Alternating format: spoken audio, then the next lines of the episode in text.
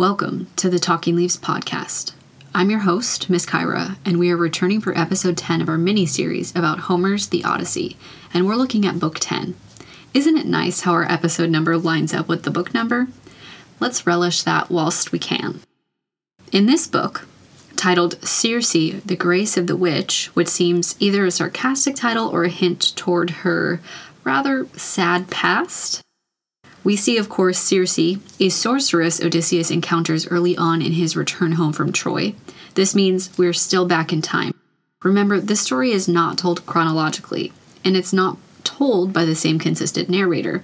In this book, we are continuing with Odysseus narrating and telling the story himself of his previous adventures. He's at the tail end of his journey. He's left Calypso's island. He's talking to King Alcinous, telling of his misadventures that has led him to where he is today. He retells specifically of his misadventures after leaving Polyphemus the Cyclops behind. They first land on Ilo, the island of King Aeolus, who, in addition to naming an island after himself, is also the god of the winds. This is a great experience for Odysseus and his men until it isn't, largely due to secrecy and distrust. Then they venture to the Laestrygonians, which are giant creatures, and we already know how giants and Odysseus mix. This time, though, I will admit it's not Odysseus's fault. After quickly fleeing that scene, they speed away as fast as they can row and eventually land on the island of Aiaia, Circe's island. But before we begin our episode in earnest, who is Circe? Who are any of us, really?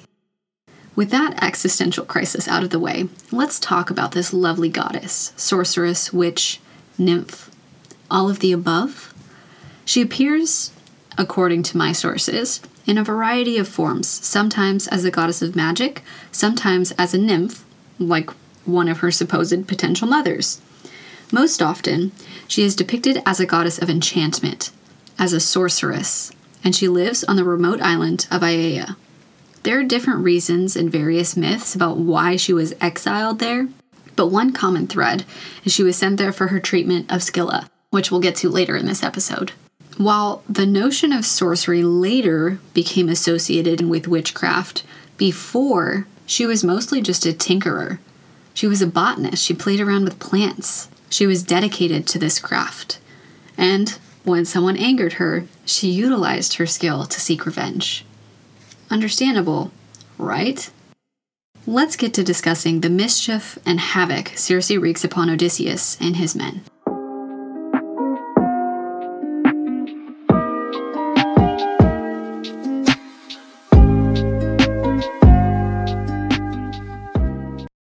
We start this book off with a small summary of Odysseus's time with Aeolus the god of the winds. Aeolus welcomes Odysseus and his men and listens to their tales of the Trojan War. Odysseus and his men stay with the god of the wind for a month. When they leave, the gracious Aeolus gives Odysseus two gifts a fair west wind that will blow the fleet of ships toward Ithaca, and a great bag holding all of the unfavorable stormy winds. The idea that nothing, no wind, can interfere with Odysseus getting home. They'll be blown straight back to Ithaca as fast as the wind can take them. But Odysseus doesn't tell his men what's in the bag. Why? I don't know. Apparently, it's a secret, or he doesn't want to tell them. Nonetheless, he doesn't tell them. Instead, he just takes care of steering the ship by himself for nine straight days.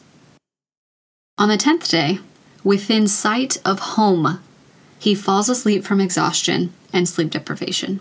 His men, predictably, decide now is their time to find out what's in the bag.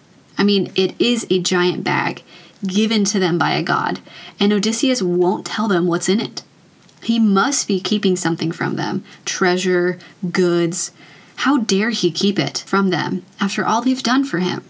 So they open the bag, and you guessed it, all of the storm winds come roaring out, and they blow the ship backward, all the way back, undoing their nine days of sailing.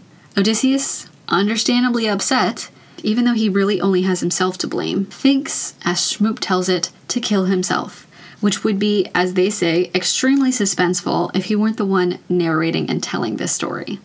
So instead, Odysseus rows all the way back to Aeolus and begs for more help. The king, god of the winds, refuses, as he now realizes he was playing outside of his league, and the gods have clearly cursed Odysseus or have some other master plan in mind for him. Yikes. So, without any help, this time from the god of the winds, the Ithacans row for six more days and again see land, Lamos. This time, they're at the land of the Laestrygones, which are something between ogres and giants. Odysseus and his companions and their 12 ships stop there. And according to ThoughtCo, it is unclear whether Lamos is an ancestral king or the name of the place, but the Laestrygonians, also known as the Laestrygones, live there. As if Odysseus and his men haven't already had enough excitement on this journey, the Laestrygones are not very welcoming. In fact, it kind of turns into a vampire diary situation when Klaus gets really angry, because when the men land, the king of the Laestrygones, Antiphates, greets them by falling on the first man who was sent as a messenger and drinking his blood. Not only that, the king Antiphates then summons all the other giant cannibals to join him, and he says, Let's smash the 12 ships that are moored there, so that way they can drink everyone else's blood. The only ship to escape is Odysseus because instead of parking his ship right in front of the island, he parked it further away.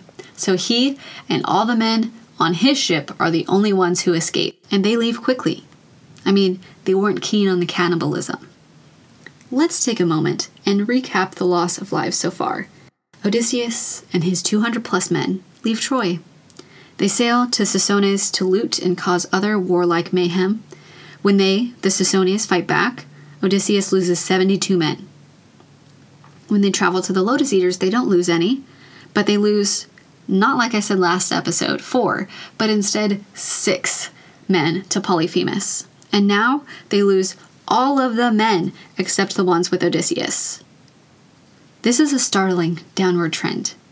While we already know his men's fate, remember, Book 1 told us, it is a bit sad to see it happen.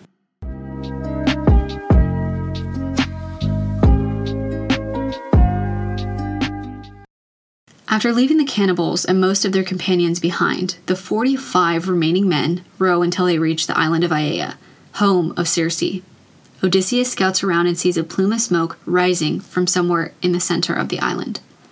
Made cautious and careful by his last few adventures, he decides not to explore it alone.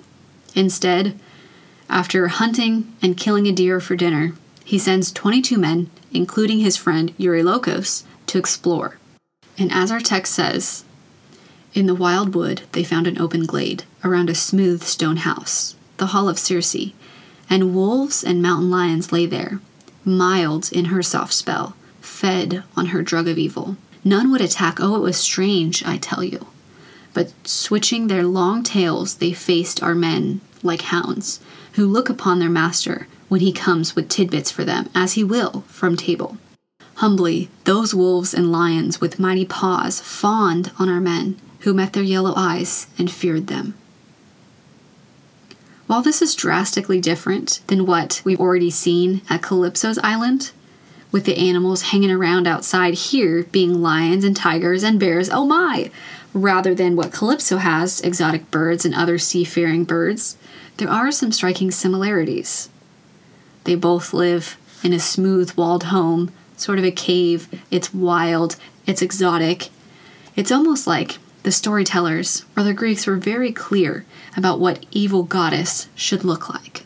As the men walk toward the home of this goddess, they stand in her entryway and hear her low, beguiling voice as she weaves on her loom in ambrosial fabric sheer and bright by that craft known to the goddesses of heaven. And while most of the men are afraid to interrupt, one man, Polites, which is kind of ironic, said, Dear friends, no need for stealth. Here's a young weaver singing a pretty song to set the air a tingle on these lawns and paven courts, goddess she is or lady.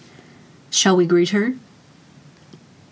And, as our text reads, so reassured, they all cried out together, and she came swiftly to the shining doors to call them in, all but Eurylochus, who feared a snare, a trap. the innocents went after her. Circe greets them all after they call out to her, invites them in. She's so beautiful, so enchanting, and she's just a woman that everyone immediately, except for cautious Eurylochus, goes in. Rut Instead, Eurylochus hides outside and peeks through the windows and watches the men as they eat. Much like Penelope must do for the suitors in her own home, Circe seats them on thrones and lounging chairs, and she prepared a meal of cheese and barley and amber honey mixed with Pramnian wine. Sounds nice, right? Except for the next line adding her own vile pinch to make them lose desire or thought of our dear fatherland. This line about forgetting their homeland is familiar. The same idea happens with the lotus eaters. Clearly, this is a significant and dangerous idea for the Greeks. It's very apparent that it was essential to always remember home, to return, to not forget what waited for you there. Whether this is mostly relevant to the Odyssey or a reflection of some greater cultural expectation for the Greeks, I'm not really sure. Regardless, it's an important message we as the audience are receiving multiple times, just as our hero, and by extension storyteller, intends. He, Odysseus, never lost sight of home, even after 20 years. Nothing, no goddess, no promise of immortality, no treasure could keep him from home. This was his form of loyalty. This was his great strength. And while I might wish he showed loyalty in other ways, that's a 21st century lens, and I'll own it. With this tangent done, let's continue where Circe left off. Scarce had they drunk when she flew after them with her long stick and shut them in a pigsty, body, voices, heads, and bristles all swinish now, though minds were still unchanged. So squealing in they went, and Circe tossed them acorns, mast, and cornel berries, fodder for hogs who rut and slumber on the earth. Well, that seems extreme. They did interrupt her, underestimate her, and they didn't seem to learn from their prior experiences of entering someone else's home. But to turn them all into pigs? Clearly, someone has some issues with men, because that transformation sends quite a message. In our version of the text, this is very nearly the end of the book. Eurylochus predictably runs down to the ship and tells Odysseus what he's witnessed. The witch goddess turned his men into pigs. 22 of the remaining 45 men are now pigs. That's not cool, man. Eurylochus wants to set sail and leave the witch and their pig friends behind. But no, of course, Odysseus, the hero, wants to rescue them. I mean, this goddess isn't a cannibal after all. She only turned them into pigs. Now, if she wanted to eat them, would that be cannibalism? I don't know. Nonetheless, Odysseus runs towards the house to save his men. And as our text explains, on the way he met the god Hermes, who gives him a magical plant called moly. No, it's not what you're thinking to protect him from Circe's power. Still, Hermes warns Odysseus that he must make the goddess swear she will play no witch's tricks. Armed with the moly and Hermes' warning, Odysseus arrives at Circe's palace. Our version of the story continues to explain that Circe gave Odysseus a magic drink, but it does not affect him, and he threatens to kill her with his sword. Circe turns the pigs back into men, puts them all in a trance, and they stay there for one year until Odysseus finally begs her to let them go home. Now, this is interesting. This text says that Circe puts them all in a trance, which seems to indicate that these are the witch's tricks that Hermes warned Odysseus about, which he failed to avoid. However, in my research, and even from this little bit itself, it seems like Odysseus is not in a trance.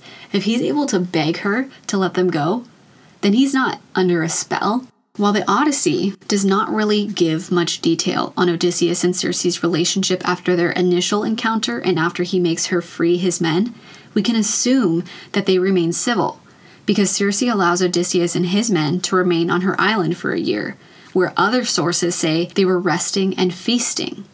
In other myths, it's stated that Circe bore three of Odysseus's sons and this itself becomes a tangled web of connection and family drama. Feel free to research this for yourself. For a condensed version of this tangled family drama, I recommend the YouTube video about Circe from the channel Mythology and Fiction Explained. Before we move forward, let's take a little bit more time to get some details on Circe, another woefully glossed over woman, aka villain, in the Odyssey, particularly in our version. To give credit where credit is due, most of the information about Kirke is coming from two sources classicalwisdom.com and Mythology and Fiction Explained, the YouTube channel I just mentioned. Known in Greek as Circe, but when the name was Latinized, it became Circe.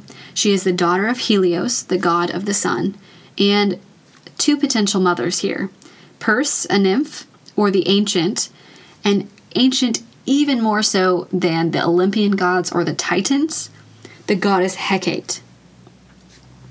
Back before men were even a twinkle in Prometheus's eye, Circe was born to Helios. She's also cousin to Zeus, the king of the Olympians, so you could say that Circe was born into quite a noble family. She's a granddaughter of at least two titans. She's related to the sun, the moon, and the dawn. Big things were in her future.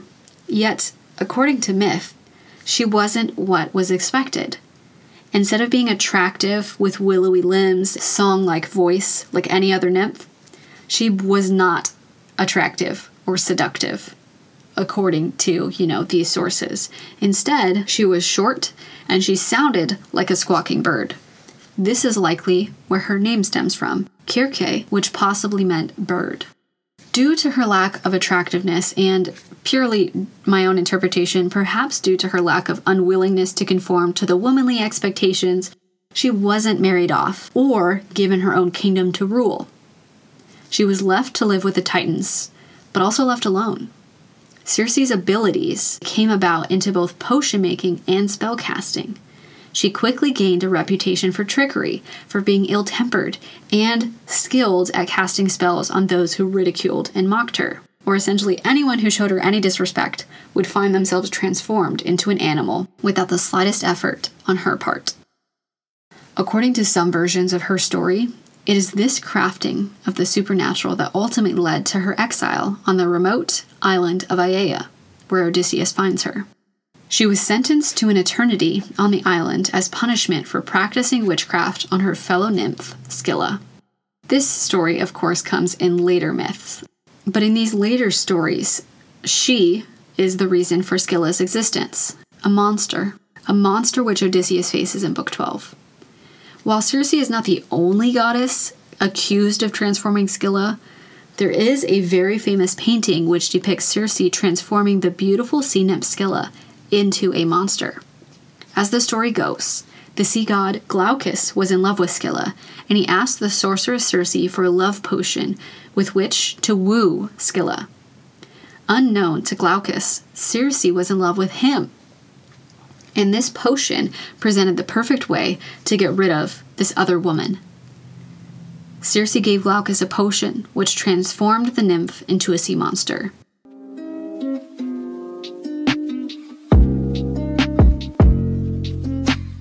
The very last line of our text hints at what is to come in, in Book 11. After Odysseus begs Circe to let him and his men go, after a year of recuperation upon her island, she tells him that they must first visit the land of the dead and hear a prophecy from the ghost of Tiresias. For some of you, I hope this name sounds familiar.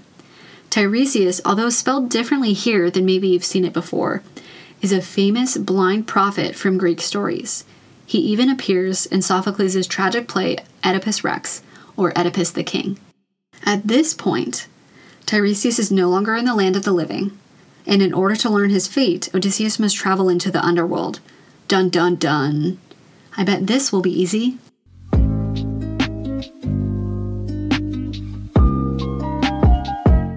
We've come to the end of our episode. We saw Odysseus and his men encounter three more trials and suffer quite a few more losses. And it might be worth your consideration to ask why do we finally learn the name of one of Odysseus's companions? Well, I can tell you it probably isn't a good thing. In our next episode, we'll take a look at Book 11, which follows Odysseus into the underworld. Let's see what ghosts he encounters next time. Special thanks to these sources GreekLegendsAndMyths.com, the YouTube channel Mythology and Fiction Explained, Shmoop, ThoughtCo, and ClassicalWisdom.com.